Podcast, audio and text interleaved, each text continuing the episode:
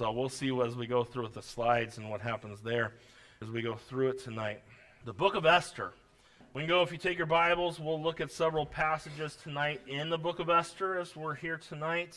As we've been studying through the Word of God, looking at different books of the Bible, and seeing God's hand and seeing God working in, in great ways. book of Esther is a very interesting book. It's one of only two books in the Bible that don't mention the name of God. Anybody know the other book? Anybody know the other book? Oh, no one know. Does anybody? Not Isaiah. Isaiah mentions God often in it. The, anybody know? You said Ruth? No, because my God will, your God will be my God. Yeah. It's one other book. I'm sure Brother Rick knows. That's it. Yep. Song of Solomon. And so I was looking, I was waiting for him to say something. I'm like, he, on Sundays, he's been helping and preaching at another church and doing a great job there and things. And I thought he's here tonight. I know he knows that answer. And so, Song of Solomon. And we'll get to wait till we study the book of Song of Solomon. What a great Sunday night passage that's going to be as we go through there. Great book. Esther's a great book. We're going to dive in and look at some things tonight, and then we will we'll watch the video in a few minutes. We're actually going to go back to the video in a few minutes. All that, because literally, like tonight, the video literally explains everything I'm going to say. So there's really no need for me if I do the video at the beginning. So I'm saving the video for a few minutes, and then I'll give I'll do some things there. The book of Esther is really it's the last of the 12 historical books. The post-captivity book we've mentioned these.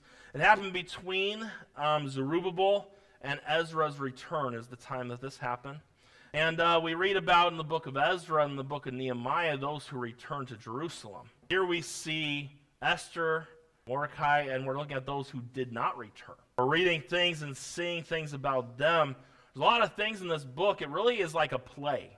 There's suspense there's drama, there's deceit, there's love, there's execution, and miraculous preservation. Almost a Hallmark story in the making right here. Oh, thank God it's not Hallmark. Anyways, but we won't talk about Hallmarks tonight. A lot of, as we go through and as we look at things and get through it, I want to talk about, just give you a reminder where we're at and go through. We just finished Ezra and Nehemiah. Those two books give us the three groups of Jews that were led out of captivity back to the promised land of Canaan. Zerubbabel was with the first group, they rebuilt the temple. Second group was led by Ezra, and they restored the and Ezra restored the worship. Third group was led by Nehemiah, rebuilt the wall in about 52 days. And Esther, as I mentioned here, is the last of those historical books. If You ask me what a key verse would be. If you go to chapter number four with me, Esther chapter number four. Look at verse number 14. For if thou altogether holdest thy peace at this time, then shall the, their enlargement and deliverance arise to the Jews from other places. But thou and thy father's house shall be destroyed. And who knoweth whether thou art come to the kingdom for such a time as this? As we read that verse, I say, well, what's the importance? Why was it important that this at this certain time? You'll understand in a few minutes when I give you the background of the passage here. Not only is it one of the two books of the Bible that does not mention the name of God, another thing, the longest verse in the entire Bible is found here in Esther. A few of our students in the Christian school know which one that is because of some fun things. Anthony, what do you know what the reference is? Esther 8 9. And so, did you not know that? Okay. I think last year, didn't Brother McKee make you write it in Hebrew last year? Was that what you did? Two years. That was two years ago. And uh, I love you, Anthony. But anyways, yeah, Esther eight nine, the longest verse in the Bible, and it's a long one. And um, do you know the book of Esther never mentions the law of Moses? Never mentions sacrifices. It never mentions offerings. It never mentions prayer. It does talk about fasting, but not doesn't mention prayer. Book of Esther is never quoted in the New Testament. And this book tells us of about one of the main Jewish feasts and the peace and the feast of Purim began and how it began. The main characters that we see in the book, you have King Xerxes, also known as Ahasuerus, chapter 1, verse number 1. We see his wife. It starts out with Queen Vashti, the queen, and she was divorced by the king because of her disobedience and what he wanted her to do. And we'll talk about that later on. Esther was an orphan Jewish girl who was cared for by her uncle and the human hero of the story that God used in a great way without even God's name being mentioned. Mordecai was Esther's cousin and adopted adoptive father. And there was a guy by the name of Haman that hated Mordecai. At the end, he's promoted to prime minister in the last chapter, Mordecai is. And then you have Haman, who's a top government official, but he hated Mordecai. He convinced the king to exterminate all the Jews that were left in Persia and ends up being executed on the gallows he made for Mordecai. And so there is so much to the story and so much we could dive into. I think I'm just going to go through the notes right now, and then at the end we'll watch the video. I think we'll do it that way. Now, it's set up. This is going to be a weird setup for you tonight as you get to what Jay did on the screen. We're going to know here in a minute. I one of several. I use several sources as I put these together some of my own studying sources. A few other people have done this series on this. I go all over the place. I'm not, you know, I like to use several sources. That's me. One of them used this as a, a like if you're doing a play, a storyline, Act One, Act Two, and went through the Book of Esther. I loved it. That's how your notes are set up for tonight. Okay. It's a little different than how I normally do it, but I think you'll be okay. And you might want to add a few things as we go through because I didn't go through in detail. But here's a outline, a story for, for it. First of all, number one, it's party time. What in the world are you talking about? It's party time. Chapter number one, go back to chapter number one. And look at verse number three. It says, In the third year of his reign, this is Ahasuerus here, in the third year of his reign, he made a feast unto all the princes and his servants, the power of Persia and, and Media, the nobles and princes of the provinces being before him. When he showed the riches of his glorious kingdom and the honor of his excellent majesty many days, even an hundred and fourscore days, a hundred and eighty days it lasts. Then, on top of the 180 days, look at verse number 5. And when these days were expired, the king made a feast unto all the people that were present in Shushan the palace, both unto great and small, seven days in the court of the garden of the king's palace. It's party time. The king is showing off his glory. And we know this time in the world, and uh, if you study ancient history, ancient history and the Bible go hand in hand together. We know the Babylonians ruled the world for a long time. And we know that the Medes and the Persians, they actually took things over. And there was no longer, and you know, Nebuchadnezzar's son, remember the writing was on the wall. And what, what they tell us with ancient history is that the way, what happened was he was having a party up there in Babylon because he felt that no one could ever get in through the walls of Babylon. And, and history tells us that actually what happened there was they rerouted the river and went, got into the city that way. And so the Medes and the Persians, they're in charge of things. And this is what happens here. But he's showing everyone how powerful he is. For 180 days. Wouldn't that get old just hearing about that? 180 days. And then at the end, there's a seven day um, party that goes on again. And King Xerxes, he's drunk during this time. He calls for his wife, Vashti, and she refuses to come. You look at verse number 9. It says, also, Vashti, Vashti the queen, made a, made a feast for the women in the royal house which belonged to King Ahasuerus. On the seventh day, when the heart of the king was merry with wine, he was drunk. He commanded, and there's some names there, the seven chamberlains that served in the presence of Ahasuerus the king, to bring Vashti, his wife, or the queen, before the, before the king with the royal court, to show the people and the princes her beauty for she was fair to look upon. He's drunk and he wanted to bring her out just to show everyone how pretty she was. He's wasted by this time. She refuses. In verse number 20, it says, And when the king's decree which he shall make shall be published throughout all his empire, for it is great, all the wives shall give to their husbands honor, both to great and small. Man, if we had a political person running in 2020 on that, I would vote for them. And, no, I'm just kidding. No, man, you guys are a rough crowd. He writes a royal decree that wives should obey their husbands. That's what he writes. So I said, man, if someone in 2020 was running, have my vote. no, okay, it's still not funny. Fine, we'll just leave that alone. And uh, you guys just don't know what on what sense of humor is. It's okay. Number one, it was party time. Number two, he kicks her out, divorces her, she's done.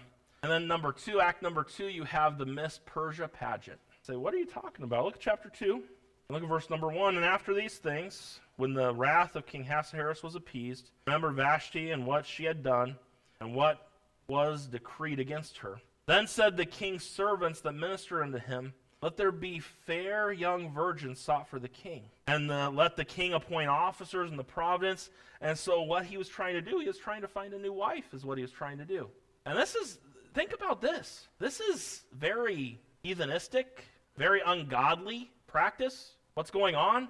But the whole book of Esther, God works in the midst of craziness. And though people were not doing things God's way, God still can work. And we're going to see that as we go through here.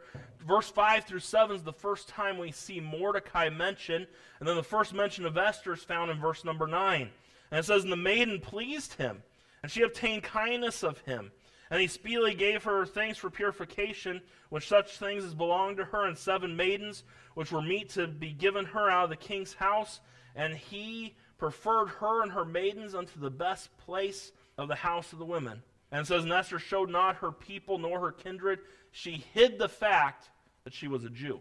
Now, out of all the women the king Ahasuerus looked at and went through, he picked this Jewish girl. Out of all of them. Sounds like luck or coincidence, right? He picks her. It's the pageant that takes place. Act number three, you have the fact that there's a new sheriff in town. And uh, before we get to number three, I want to, something that's very important as well that a lot of times gets missed. You're still in chapter number two, down in verse number 21. It says, And in those days, while Mordecai sat in the king's gate, two of the king's chamberlains, Bigthan and Teresh, of those which kept the door, were wroth and sought to lay hands on King Ahasuerus. And the thing was known to Mordecai, who told it unto Esther the queen. Esther certified the king thereof in Mordecai's name. When inquisition was made of the matter, it was found out, therefore they were both hanged on a tree, and it was written in the book of the Chronicles before the king. That plays very important later on in the story basically what happens right here, and you look at the key part of the plot here, what happens, you have these guys, they're going to try and take out the king. Mordecai reports it to Esther. Esther takes it to the king. And the king, it showed the fact that Mordecai was a good guy. And it was written in the book of the Chronicles of the kings of the Medes and Persians. But you think, okay, so what? Later on as we read, it's amazing how important that really was. You see in Act number three, there's a new sheriff in town. Right after that happens, it's the first time we, we see Haman is mentioned here, verse number chapter three, verse one. After these things, did King Ahasuerus promote Haman? And it says, and advanced him and set his seat above all the princes that were with him. And all the king's servants that were in the gate bowed and reverenced Haman, for the king had so commanded concerning him. But Mordecai bowed not nor did him reverence. And man, that didn't make Haman very happy. He sets out, and you read chapter verse or chapter three here, verse five through verse number ten. You see in verse five, when Haman saw that Mordecai bowed not, nor did him reverence, then was Haman full of wrath. And he thought scorn to lay hands on Mordecai alone. They had shown him the people of Mordecai. Therefore Haman sought to destroy all the Jews that were throughout the whole kingdom of Ahasuerus, even the people of Mordecai. In the first month, that is the month, he saw, and he goes through here, so he has this big plan. March 13th is the date that all the Jews would be killed. And this decree was made and passed, goes out to everyone. You see, act number four, we see a crazy plan. What I mean by a crazy plan is you have Esther and you have Mordecai in great grief and mourning. Esther finds out that not only her people, but technically herself would die. She's not allowed to just go to the king and talk to the king. The king is supposed to call her into his presence for her to come before him. And the sa- thing about this, the same king, this is the same king that a couple chapters before divorced his wife because she wouldn't do what he told and didn't do it his way. And she says in verse number 16, look at verse number 16 of chapter 4 she says, Go gather together all the Jews that are present in Shushan and fast ye for me. Neither eat nor drink three days, night or day. I also my maidens will fast likewise, and so will I go in unto the king, which is not according to the law. And if I perish, I perish. She was willing to sacrifice, try to save her people. She did not know how King Xerxes or Ahasuerus, same guy, how he would respond to this. But she was willing to give of herself. Act number five, we see basically Esther calls them to dinner. And there's a party of three there. You have Haman, the king, and you have Esther. And you look at chapter number five, and you say, Pastor, run through a lot. Here we are. Now it came to pass on the third day that Esther put on her royal apparel and stood in the inner court of the king's house over against the king's house. And the king sat upon his royal throne in the royal house over against the gate of the house. It was so when the king saw Esther the queen standing in the court that she obtained favor in his sight. Oh, and it's just coincidence that she obtained favor in his sight, right? Or luck. It's chance. It just so happened to be this way. It says, And the king held out to Esther the golden scepter that was in his hand. So Esther drew near and touched the top of the scepter. Then said the king unto her, What wilt thou, Queen Esther? And what is thy request? It shall be even given thee the half of the kingdom. And basically, in verse number four, she says, I want to have a meal with a banquet with you and Haman, the three of us. And a meal takes place. Ask her, What do you want? And he says, and you look there again, and as we read through here, and you see, keep on reading, it says, verse number four, and it's verse number five. And the king said, Has Ham- caused Haman to make haste, that he may do as Esther said. So the king and Haman prepared to the banquet that Esther had prepared. The king said unto Esther at the banquet of wine, What is thy petition? and it shall be granted thee. And what is thy request? Even to the half of the kingdom it shall be performed. And answered Esther and said, My petition and my request is, if I have found favor in the sight of the king, and if it please the king to grant my petition and to perform my request, let the king and Haman come to the banquet that I shall prepare for them, and I will do tomorrow as the king has said. She says, Come back tomorrow for another meal. Kind of a crazy thing as you read through here. And in verse number 8 and 9, I think that maybe she was uttering him up a little bit. And you kind of see Haman in verse 8 and 9 is kind of on the top of the world. Verse 12, and it says, Haman, moreover, yea, Esther, the queen, did let no man come in into the king unto the banquet, but just me. He's really thinking, wow, this is great. And then we see, act number 6, we see one sleepless night. This sleepless night changed a lot of things. Look at chapter 6 and verse number 1. Remember how I told you earlier that Mordecai, there were two men that wanted to kill the king? He reported to Esther, Esther reported to the king, and the king wrote it in the Chronicles of the Kings of Persia, correct? There's one night, just so happens, that the king can't sleep. So, what does the king decide to do the night he can't sleep? Look at chapter number 6, verse number 1. And on that night, could not the king sleep? And he commanded to bring the book of records of the Chronicles, and they were read before the king. Now, out of all the Chronicles and the books of the king, of the kings of Persia, guess what story he reads about? Look at verse number two.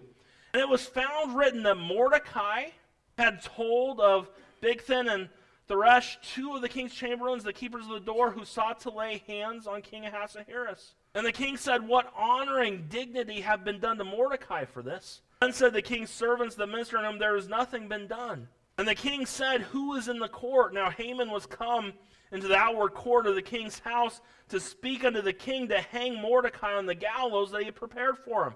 It just so happens the sleepless night takes place, and he has read to him the chronicles of the kings of Persia, and he hears about what Mordecai had done to save his life. And it just so happens that Haman is coming right at the time to set up something to kill Mordecai. It just happens this way. Here, it's gotta be chance, just luck. They got lucky here. Keep on reading.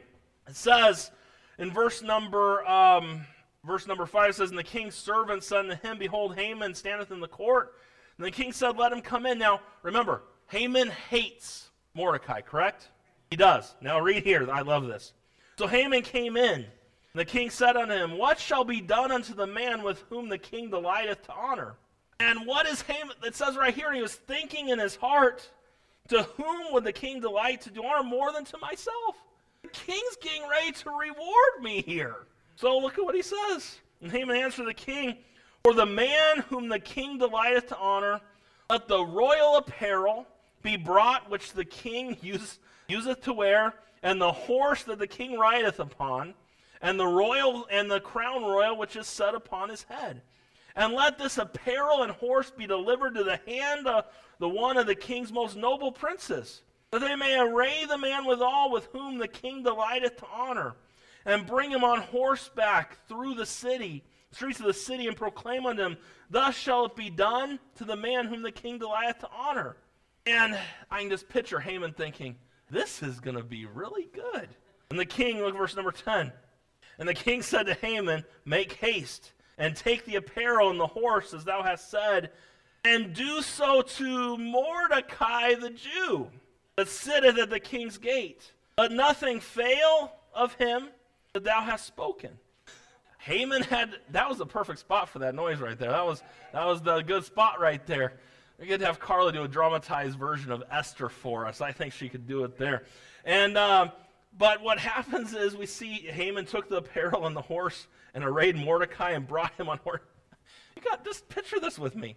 Haman hates this guy, and Haman thinks he's going to be the one who's honored, and he's literally walking the horse down the street while Mordecai is riding up on the horse and all the things he thought he was going to have. And once again, this all happened by chance. It was all luck that one sleepless night he read these things right before this all happened. It's just amazing how that worked. What a coincidence. Pure chance, pure luck. Act number seven of Haman's Last Supper. Chapter number seven, verse number three. Bible says, Then Esther the queen answered and said, and this is the banquet, they're back together, the three of them. If I have found favor in thy sight, O king, if it please the king, let my life be given me at my petition, and my people at my request. For we are sold, I and my people, to be destroyed, to be slain, and to perish.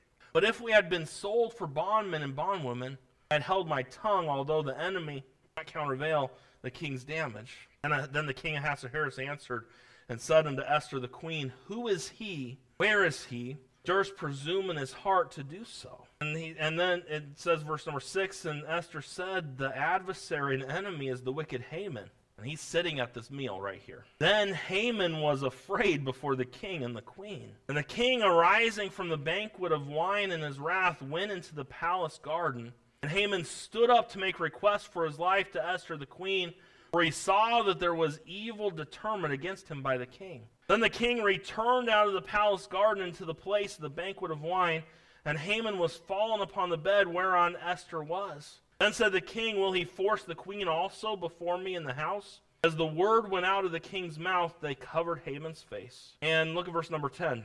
So they hanged Haman on the gallows that he had prepared for Mordecai. Then was the king's wrath pacified. The problem was taken out of the way. Now, gallows, they didn't hang him. The word for a pole or a stick, sometimes in those days 75 feet tall, and basically you'd be impaled on it or crucified on it is probably what happened here. It's a very gruesome thing that happened. But he set up that pole for Mordecai. And just by chance, the king couldn't sleep. And just by chance, things were written and he read a certain story about Mordecai. Just by chance, all these things happen. We get to act number eight in this play, and we see moving on up in chapter number eight. We're seeing if you haven't realized yet, basically this is each chapter. I'm giving you a little thing about each chapter as we go through. Chapter 8, we see verse number 1. On that day did the king Ahasuerus give the house of Haman, the Jews' enemy, unto Esther the queen. And Mordecai came before the king, for Esther had told what he was unto her. The king took off his ring, which he had taken from Haman, and gave it to Mordecai.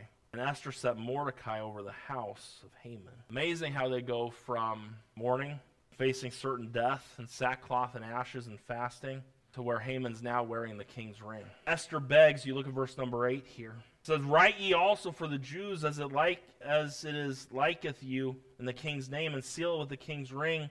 For the writing which is written in the king's name and sealed with the king's ring may no man reverse. You remember the law of the Medes and the Persians, remember with Daniel? And if you prayed, you would be thrown in the den of lions. Once a decree was made by the king, it could not be changed. There could be an amendment made, but not change of the law that was placed. And so um, they couldn't do anything with it. They had to wait months. Look at chapter number 9. In chapter number 9, we see some things happen. And it talks about the king's commandment. Look at verse number 1. It says, The king's commandment and his decree drew near to be put into execution the day that the enemies of the Jews hoped to have power over them. Though it was turned to the contrary, the Jews had rule over them, hated them. See what happens here in chapter number 9 75,000 of the Jews' enemies are killed by the Jews. That's what happens instead. Verse number 26. Look at verse number 26. Says, Wherefore they called these days Purim, after the name Pur. Therefore, all the words of this letter, and of that which they have seen concerning this matter, and which had come to them. Where we see the, the feast of Purim. Pur means lots or dice. Jewish year begins in the spring with Passover commemorating the Israel's deliverance from Egypt. Day of Atonement follows that in the fall. And then Purim is the last festival occurred in March, reminds the people that God would preserve them like he did. Chapter number 10 in the last act, you see Mordecai as the prime minister. Chapter 10, verse number 3 For Mordecai the Jew was next unto the king Ahasuerus, and great among the Jews, and accepted of the multitude of his brethren, seeking the wealth of his people and speaking peace to all his seed. What can we take from the book of Esther tonight? Here we go. God saw what was happening to his people. I want you to understand something. God promised Abraham that he would preserve his people. He was at work even in a book that doesn't mention his name. Matthew Henry said, Though the name of God be not in Esther, the finger of God is, directing every directing many minute events, the bringing about of his people's deliverance. Sometimes those events seem discouraging, disheartening, like the decree to exterminate the Jews. But what I want you to understand tonight and where we're going as we finish up with some application with God, there are no coincidences. There's not. Look at all the lucky things that just happen, take place in order for God's plan to, to work. Look at all these lucky things. First off, Esther just happened to be Jewish, and she had just happened to be. She just happens to be favored by the king. It just happens. Mordecai just happens to overhear a plot to kill the king. A report just happens to be written the king's chronicles. Haman just happens to notice Mordecai didn't kneel and just happens to find out that he's a Jew. The dice to decide the time of revenge just happened to put off the date for almost a year. That's where Purim, the feast, it comes from that dice. That's Pur, that's where it comes. Esther just happens to get the king's approval to speak, and then she happens to put off her request for another day. What if she wouldn't have waited with her request? Think about that one. Her delay just happens to send Haman out by Mordecai one more time it just happens to cause him to recount it to his friends. They in turn just happen to encourage Haman to build gallows immediately to kill Haman, to kill Mordecai. So Haman just happens to be excited and approach the king early the next morning. Then and um, then in turn, it just happened no, no, you need to go to the next one there, Joe. I was reading that one again. I thought you switched it for me. It just so happens that the king couldn't sleep the night before. It just so happens that he reads from the book brought to him recording what, recounting what Mordecai did. King happens ask what reward Mordecai had been given. Considering the fact that it happened and Mordecai hadn't been rewarded, someone who saved the king's life wasn't rewarded. It just happened that it was waited this long.